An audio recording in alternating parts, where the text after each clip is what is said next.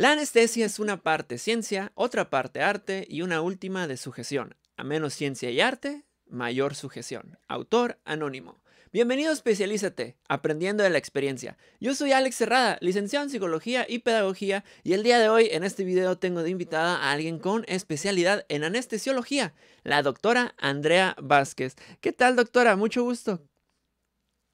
Hola, ¿qué tal? Mucho gusto, ¿cómo están? Muy bien, de verdad, gracias por darte este espacio en tu apretada agenda y permitirme entrevistarte.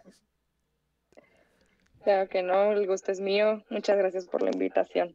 Encantada de estar aquí. Sí, les comento a las personas que, no conocen a la doctora. La doctora se encuentra en la Ciudad de México y pues como ya sabrán, los que siguen este canal, yo me encuentro en Tijuana, entonces ahorita estamos un poquito desfasados de tiempo, pero eso no es inconveniente porque pues COVID y aparte por los medios de tecnología podemos hacer la entrevista. Sí, así es.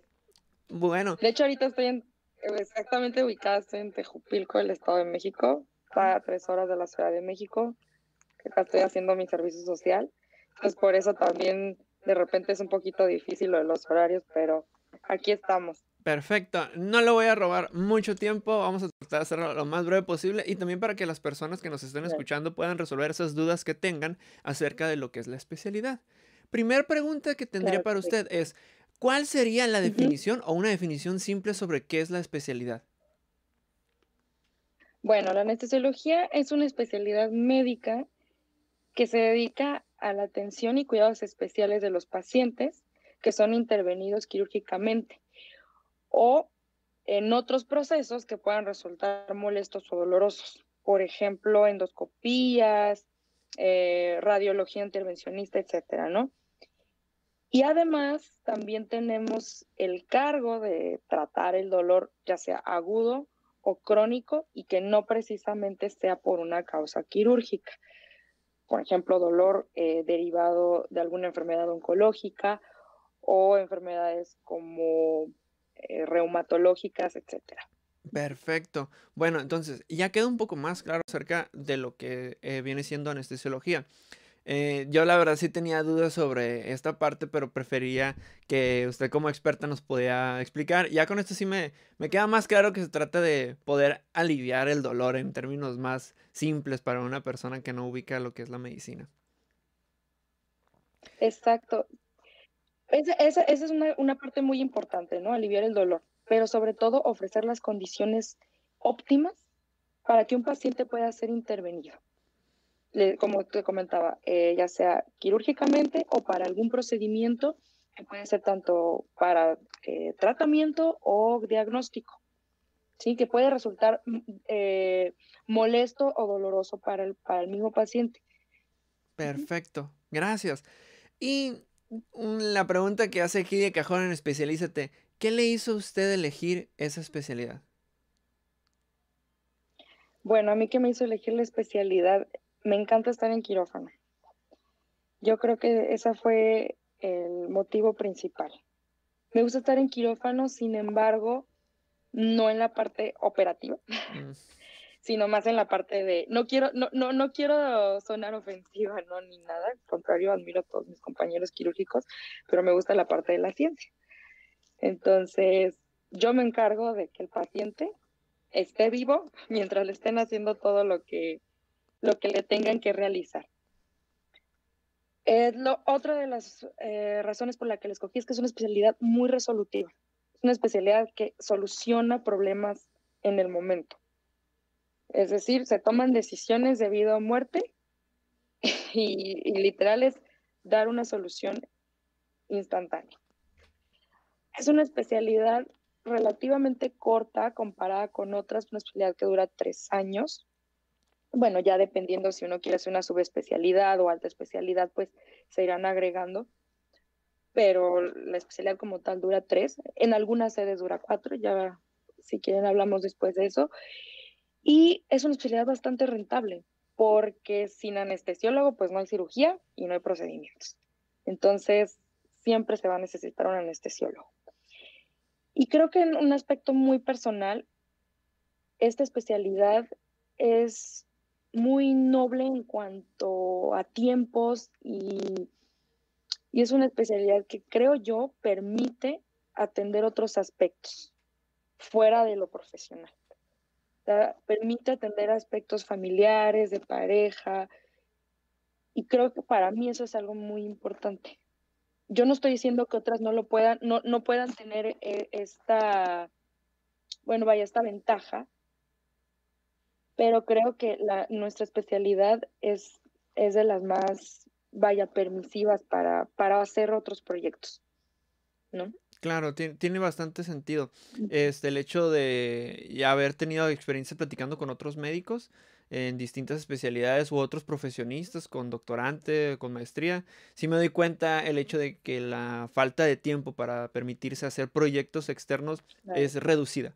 Y en este caso, qué bueno que dentro de esta especialidad, aquel, si tú estás escuchando esto, te gustaría tomarla, puedes tener en mente este factor de que vas a tener un tiempo de más para poder hacer o invertirlo en proyectos tanto personales como profesionales, que creo que es algo que es válido porque se necesitan. Claro. Y en cuanto a los años que decía, tres y cuatro años, ¿por qué esa diferencia? Depende de la sede. Y también en, otras partes del mundo, por ejemplo en España, en, en países centroamericanos, la especialidad dura cuatro años. Aquí en México dura tres. Hay sedes como en el Hospital Universitario de Monterrey, donde sí son cuatro años. No sé de otra sede aquí en México donde la especialidad se, se extienda por ese periodo, pero generalmente dura tres. Y como decía, si uno quiere hacer una subespecialidad o una alta especialidad, generalmente se van a agregar uno o dos años más. Mm, ok, ya, ya me queda claro. Entonces sí va a depender mucho de la sede donde uno quiera estudiar y también de qué tanta especialización quisiera tener para poder sacar la alta especialidad o la subespecialidad. Así es. Perfecto. Eh, la inversión monetaria que se hace dentro de esta especialidad es, ¿qué tanto podría ser? La verdad es que no es mucha. Yo creo que la inversión principal puede ser en lo que es el material bibliográfico, pero la verdad es que el Internet nos ha abierto muchísimas posibilidades, ¿no? O sea, ya es mucho más fácil accesar artículos, incluso hay foros donde se comparten PDFs y eh, libros de manera electrónica, lo cual facilita mucho su adquisición. Entonces, la inversión la verdad es mínima, porque el material y los medicamentos los va a proporcionar el hospital donde uno esté realizando la especialidad. Entonces, que uno tenga que invertir durante la realización de la especialidad no va a ser mucho. A lo mejor ya una vez egresando, ahí habrán anestesiólogos que quieran adquirir equipos especiales para intubar o cierta tecnología, bueno, eso ya dependerá de cada quien. Pero en sí, en lo que es la, residencia, no, la inversión no es mucha. A diferencia de otras especialidades, a lo mejor como oftalmología, que necesita adquirir eh, materiales o equipo, ¿no? En los que sí, a lo mejor la inversión sí sube. Con nosotros no pasa eso. ok, perfecto. Qué bueno. Es bueno saber porque sí hay casos donde la inversión, eh, aparte del gasto que se hace de colegiatura o si quedas dentro de alguna plaza y puedes estar eh, sin pagar la, la, mensualidad o demás, pues sí se hace un gasto fuerte, pero en este caso qué bueno es, bueno saber que la inversión no es bastante. Es que, perdón que te interrumpa, el gasto en sí en la especialidad no es mucho, pero el gasto va a venir, por ejemplo, si eres foráneo. O sea, yo, por ejemplo, soy, yo, por ejemplo, soy de Tijuana, y, que yo me fui a vivir a la Ciudad de México y tengo que pagar una renta y que tengo que tengo gastos tanto pues de despensa y etcétera, ¿no? Ahí es donde eh, uno dice, bueno, que si le estoy invirtiendo, ahí sí. Habrá, o sea, yo creo que también uno, eso, eso sí es muy, uno tiene que fijarse bien o valorar. Lamentablemente, nosotros como médicos, cuando hacemos el examen para las residencias médicas, nosotros concursamos por plazas, ¿no? Entonces se ofertan ciertos números de plazas en el país y nos dicen, bueno, aquí están las sedes que puedes escoger. Y uno tiene que ir al hospital, precisamente a aplicar y si el hospital te acepta, perfecto, bienvenido. Yo, por ejemplo, escogí la Ciudad de México, escogí el Hospital Español, fue mi primera opción, pero bueno, yo ya sabía que finalmente iba a tener que hacer ese gasto, ¿no? De renta y, demás. A lo mejor de estar viajando constantemente porque dejar documentos, papeles, ir y venir, y también, ¿no? O sea, por ejemplo, en las vacaciones, cuando tengo oportunidad de visitar a mi familia, y ahorita no lo hacemos por pandemia, pero también eso pues son gastos que uno realiza.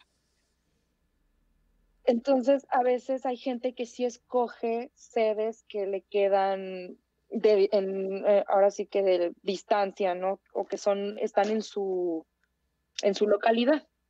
Y eso pues ya uno le puede, puede ser una manera de ahorrar.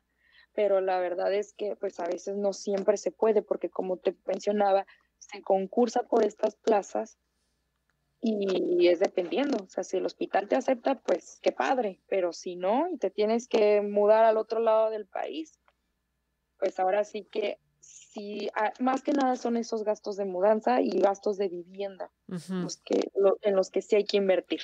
Claro, los, los gastos que todo estudiante para especializarse ahora sí debería de, de, pensar antes de poder tomar una decisión. Sí, claro que sí, estoy totalmente de acuerdo contigo. Eh, ¿A qué personas les sugiere tomar este tipo de especialidad? Pues personas, primero que nada, que tengan un gran interés y gran facilidad para las ciencias, ¿no? O sea, el anestesiólogo finalmente tenemos que estudiar medicina general, tenemos que tener conocimientos básicos tanto de anatomía, fisiología, farmacología, física, química, matemáticas.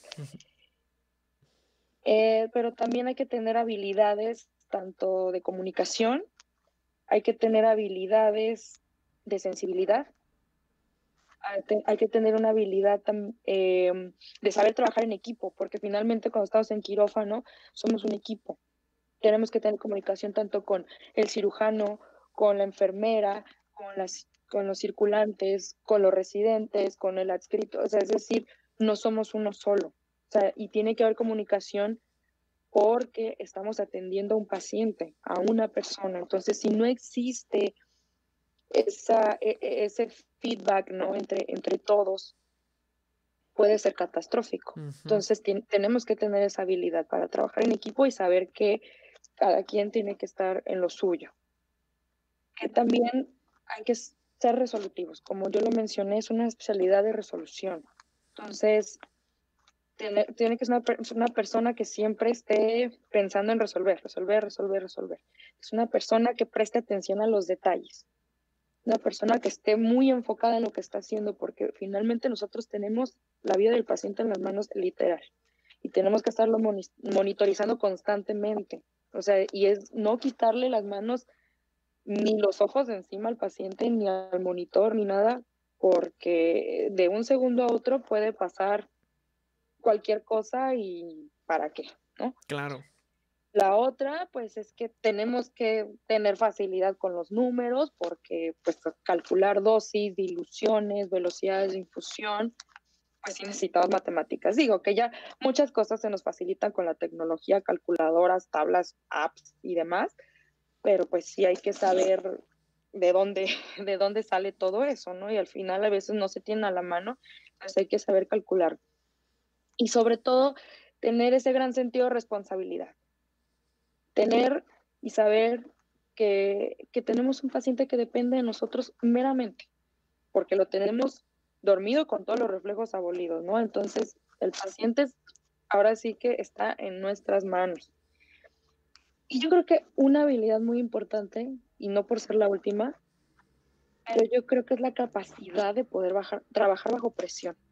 Uno de mis maestros al, doctor que respeto mucho, doctor Rubén Velázquez, siempre dice una frase que me da mucha risa, pero que es muy cierta. Y él dice, que nadie sepa mi sufrir. Y es algo que, o sea, cuando un anestesiólogo se pone nervioso o cuando un anestesiólogo se estresa y un anestesiólogo está en caos, el quirófano está en caos.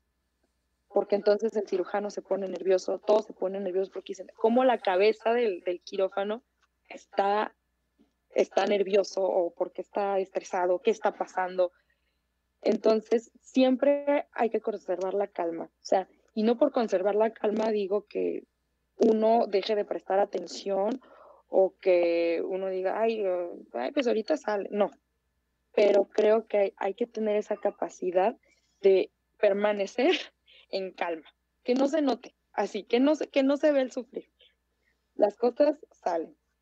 Yo creo que una persona que sabe manejar muy bien el estrés es una, es una gran habilidad para ser anestesiólogo, porque una vez que uno pierde el control, se perdió todo. Tiene bastante lógica todo esto que menciona la doctora. Y si tú ya estás estudiando medicina y quieres ir por este camino para lo que es la anestesiología, yo te sugeriría que no te des de cabeza baja, sino al contrario. Ahorita que ya escuchas a la doctora decir cuáles son las habilidades que puedes ir a ir desarrollando, trabajes en ellas mientras estás en este momento, antes de, entrar a la especialidad o empezar a querer involucrarte más ya te las mencionó, ya sabes cuáles son esas habilidades que un anestesiólogo o una anestesióloga requiere para poder ser más competente dentro del ámbito laboral. Entonces, ve perfeccionándolas, ve mejorando y ve sacando más esa capacidad, porque todos tenemos esas habilidades, solo es cuestión de trabajarlas poquito a poquito. Es nada más y nada menos. Qué buena manera de poder decirlo, doctora. Ahora, ¿en qué puedo trabajar si me especializo yo en esto? Bueno, si nos especializamos en anestesiología, pues voy a trabajar de anestesiólogo, ¿no? No, pero por ejemplo, hay varias áreas, ¿no? En las que, en las que uno puede trabajar, no precisamente a lo mejor en un quirófano de lleno.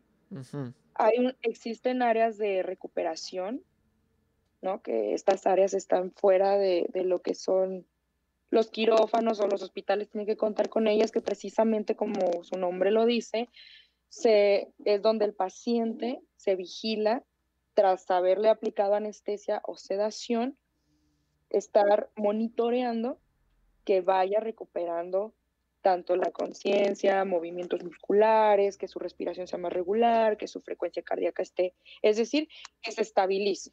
O sea, así como lo metiste, así tiene que salir. Entonces, un anestesiólogo es el encargado de dirigir estas áreas, ¿no? ¿Por qué? Porque muchas de las complicaciones postoperatorias pueden ocurrir en esta área y pues a veces se necesita eh, otra vez este manejo, ¿no? Entonces, un anestesiólogo es el que se encarga de dirigir. un anestesiólogo puede trabajar en áreas de terapia intensiva. Digo que terapia intensiva o medicina crítica es una subespecialidad de, de, anestesiología. Se necesitan dos años más para ser intensivista, pero puede trabajar en estas áreas es, es, donde están los pacientes críticos, ¿no? Y, pues precisamente se requiere todavía de más estudio pues para poder abordarlos. Claro. Y otras áreas que también, y que pues esto ya no sabemos si llegó para quedarse, esperemos que no, pero pues el área COVID. Ahora con la pandemia, pues que están estos pacientes, los anestesiólogos junto con otras especialidades, claro, pero hemos sido un pilar en, el manejo de estos pacientes, porque como nosotros somos los expertos en vía aérea, por expertos en vía aérea me refiero a que somos los más hábiles para intubar, eh, pues somos requeridos ¿no? para estar al frente de esta, de, esta situación. Entonces, ahorita hay muchísimo campo laboral para los anestesiólogos en áreas COVID. Claro, de hecho eso me imagino responde a la pregunta que íbamos a continuación, que si es buena la oferta laboral y por lo que me comenta, pues en realidad ahorita por la pandemia es buenísima porque se requieren de primera mano, o sea, son importantes. Sí. Ok, perfecto. Sí, sí, es. ¿Qué materias son las que lleva un anestesiólogo? Bueno, eh, por ejemplo, yo que estoy regida bajo el programa de la UNAM, llevamos, o sea, en los tres años diferentes, ¿no? Pero eh, en el primer año son los temas básicos. O sea, primero sería incluso física, química, porque, o sea, son ciencias que van aplicadas, ¿no? A lo mismo, conocimiento de la máquina de anestesia, farmacología, porque nosotros tenemos que sabernos de A a los medicamentos, tanto cómo, cómo afectan al paciente qué enfermedades pueden eh, modificarnos el escenario de, cómo se van a, presentar ciertas reacciones, ¿no? O, que, o algunos medicamentos, qué efectos van a tener. Em, y vamos por bloques, ¿no? O sea, por ejemplo, vemos anestesia en el paciente pediátrico, anestesia en el paciente geriátrico, o sea, el viejito, eh, anestesia en, cirugía de cardio, anestesia en cirugía de tórax, anestesia en cirugía oftálmica, eh, manejo del dolor agudo y crónico, y así, lo, y, así es como se va manejando. Generalmente, en términos globales, ¿qué es lo que nosotros tenemos que conocer? Anatomía, fisiología, farmacología. O sea, esos son así como los pilares de, lo que es la anestesiología. Perfecto. Y claro, tenemos las bases de lo que es la medicina general, ¿no? Y este, porque precisamente, como te iba comentando, cada aparato y sistema pues va a tener sus, sus implicaciones, ¿no? Y nosotros también tenemos que conocerlos. Ok, perfecto. Bueno, ya saben, si quieren irse por esa especialidad, hay ciertas materias que van a tener que seguir al pie de la letra y sobre todo por lo que veo es farma. Así que si son pues o batallan en farma, pues un cursito no les quedaría mal si quieren irse para el área de la anestesiología. Ahí hay muchos. Más adelante tenemos, o no, si no me equivoco, ya entrevisté al doctor Pablo Pichardo, ahí tiene cursos de farma, entonces con él pueden ir a, checar uno de esos talleres. Ahí los puedo poner en la descripción más para que puedan seguirlo. Ah, ¿Conviene ser independiente o trabajar mejor dentro del sector público? Este, ¿Cómo lo vería usted? Todo va a depender del estilo de vida que uno quiera. Por ejemplo, eh, hay médicos que prefieren el ámbito público porque les dan un horario, no sé, de 8 a 4, un salario fijo, independientemente de los procedimientos que se realicen.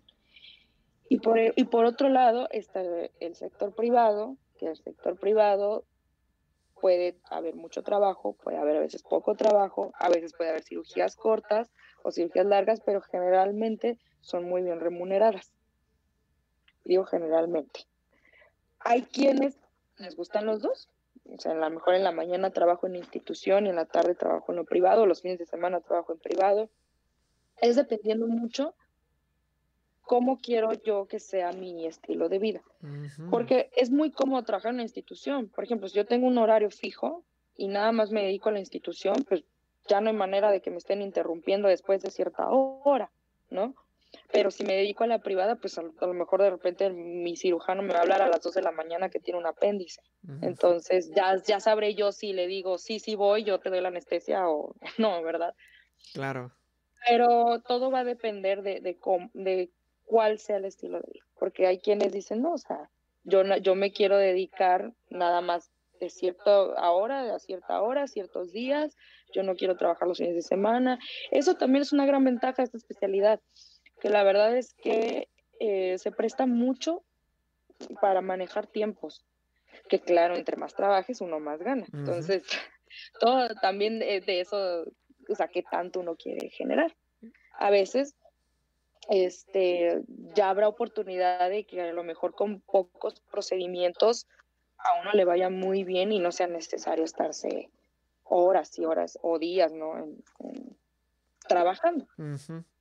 Sí, te, tuve una conversación hace años con unos compañeros, ustedes que están escuchando esto, y en esas conclusiones yo les comenté al final, creo que va a depender de qué tantas responsabilidades te eches, dónde quieras trabajar. Porque, pues, si uno, como usted dice, eh, si quiere tener una vida más tranquila, una, una vida normal, estable, cómoda, pues puede trabajar en el público y dejar el privado. Pero si te metiste con responsabilidades externas donde vas a requerir obtener dinero más y para trabajarlo, tener más dinero y más clientes y más pacientes, vas a tener que saberlo en el sector privado. Entonces, depende de las responsabilidades en las cuales te estés metiendo dentro de tu vida, vas a tener que tomar una decisión entre si irte a un lado o irte al otro. Porque a veces no, incluso, incluso las dos. Ajá. Incluso las dos. Yo conozco gente que trabaja en dos instituciones, el fin de semana trabaja en otra institución y aparte todavía se echan priva. ¿A qué horas duermen? No, sabemos. ¿A qué horas comen? Tampoco. Pero, pero es gente que ahora sí que son workaholics, ¿no? De que todo el día están trabajando, hasta los siete días de la semana, no mm, dicen, bueno, pero eso como, como bien dices, ¿no? O sea, todo depende de qué responsabilidades tengas y también pues cómo te la quieras llevar. Hay gente que es muy cómoda y dice, no, pues yo nada más esto, vivo bien con esto y pues lo, demás me la quiero pasar rascándome la panza. perfecto. Así es, ya iba a depender entonces de cada uno. ¿A quién le... Ah, bueno, ¿qué le sugiere a alguien que apenas va a comenzar a estudiar esta especialidad? Primero, eh, que no se desesperen, porque cuando estudiamos medicina, generalmente el programa de medicina general no incluye la materia de anestesiología. Entonces llegamos a, un, a algo totalmente desconocido, o sea, no llevamos bases como a diferencia de los cirujanos que pues llevamos un programa de cirugía general o ginecología, que pues, sí llevamos ginecología en la carrera. Eh, no, no, sé qué, no sé qué universidades tengan el programa o tengan la optativa de, la, de anestesiología, por lo menos la mía no. Entonces, muchas veces nos desesperamos el, o sea, al principio porque queremos abarcar todo, queremos saber todo, queremos aprender todo. Y entonces también caemos en el error de estarnos comparando con nuestros compañeros. Y entonces empezamos en esta competencia insana en la que estamos, ay, es que ella ya intubó, es que ella ya pudo bloquear, ay, es que ella, ella sí se sabe toda esta lista de medicamentos y, ay, ella sí se sabe las dos, o sea, y a ver, no, no, no, no, o sea, creo que primero que nada hay que reconocer nuestras habilidades, hay que reconocer nuestras destrezas y, explotarla. Es decir, bueno, a lo mejor yo soy muy buena manualmente, porque creo que algo que no he mencionado esta especialidad es que sí se requiere habilidad manual, porque hacemos muchas cosas eh, invasivas, ¿no? O sea, colocamos tubos intratraqueales, eh, canalizamos, ponemos bloqueos, o sea, bloqueamos diferentes regiones del cuerpo. Entonces, sí se necesita de mucha destreza.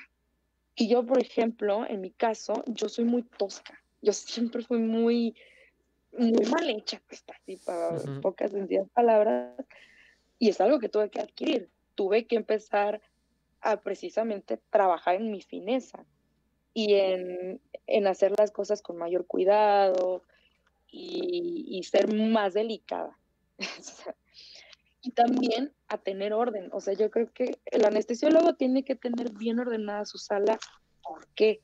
Porque si ocurre alguna complicación, yo sé que aquí tengo este medicamento, yo sé que aquí tengo esto para aspirar al paciente, aquí tengo la sonda, aquí tengo, o sea, porque si tenemos un caos, imagínate estar en una situación de urgencia y que no ubiques nada, ¿no? O sea, entonces, eh, yo, yo que sugiero al que está comenzando, primero que nada, que no se desespere, que va a poder. O sea, si yo pude, que yo soy tan tosca y tan mal hecha, todos pueden, o sea, todos pueden, o sea, no, no se desesperen, o sea, no porque vean que el compañero, ay, es que él ya pudo y yo no, no, no, no, todos a su tiempo, cada quien tiene una curva de aprendizaje distinta, pero todos lo logran, todos lo logran. O sea, si uno le pone dedicación y amor a lo que está haciendo, créanme, lo van a lograr. Perfecto, ya escucharon a la doctora. No se ¿eh? desesperen. Sí se puede, paciencia y orden, que es lo, lo importante. Una última pregunta, doctora. Ah, ¿Qué le hubiese gustado a usted saber antes de tomar esta especialidad? Como, digamos, me gusta manejarlo a mí como un consejo a su yo del pasado. Si le hubieran podido decir algo a su yo del pasado, de esto te va a facilitar la vida, ¿qué hubiera sido? Híjole, yo creo que primero le hubiera dicho, mira, te vas a enfrentar a una pandemia, ¿eh? Te vas a meter a ver pacientes con, con COVID y vas a tener que usar un equipo de protección que te va a destrozar la cara y que... No, yo creo que, pues, ¿qué me hubiera gustado saber antes de entrar? Pues no sabía que me iba a gustar tanto.